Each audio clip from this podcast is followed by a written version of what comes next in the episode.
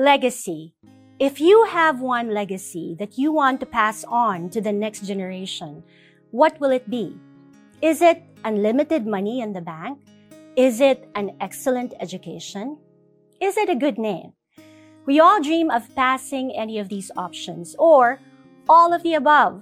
But today, we will look into the life of Lois, a grandmother who passed on a legacy of faith to her grandson, Timothy, a young man whose faith has greatly influenced the church. In 2 Timothy chapter 1, verses 4-6, the Apostle Paul is speaking to Timothy. As I remember your tears, I long to see you, that I may be filled with joy. I am reminded of your sincere faith, a faith that dwelt first in your grandmother, Lois, and your mother, Eunice, and now I am sure dwells in you as well. For this reason, I remind you to fan into flame the gift of God, which is in you through the laying on of my hands. For God gave us a spirit not of fear, but of power and love and self-control. How special that even Paul knew the joy of passing on this kind of legacy.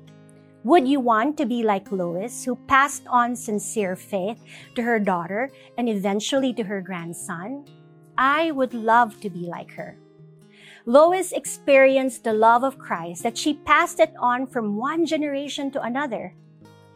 Raising a son and daughter in my own home has been one of my motivations to live a significant life. I am thankful and humbled every day that God has given me the opportunity to raise two world changers, Daniel and Allison. Every opportunity to empower the next generation in their walk with God is life-changing. Today, in our own home, especially during a pandemic, how can we pass on sincere faith to the next generation?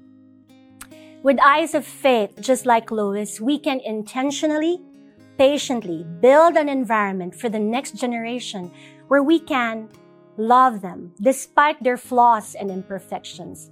After all, we too are imperfect. We can teach them to apply the power and the truth of the Word of God, because His Word changes us from inside and out. And lastly, to pray.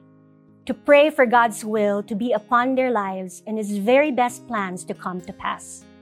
We can also choose to believe in the next generation, our children when no one else will.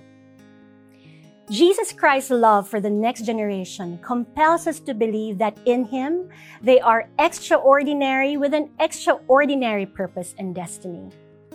We have one life to live. Let's make it count by passing on what truly matters to the next generation, our faith. For every mother, grandmother, parent, and future parent, God bless your desire to pass on a godly legacy to the next generation. If you're a son or daughter, know that you have an amazing destiny in Jesus. By God's grace, I pray we would all create a godly legacy that we could pass on for generations. Thanks for tuning in. If this message has blessed you, give it a like or go ahead and share it. Have a great day.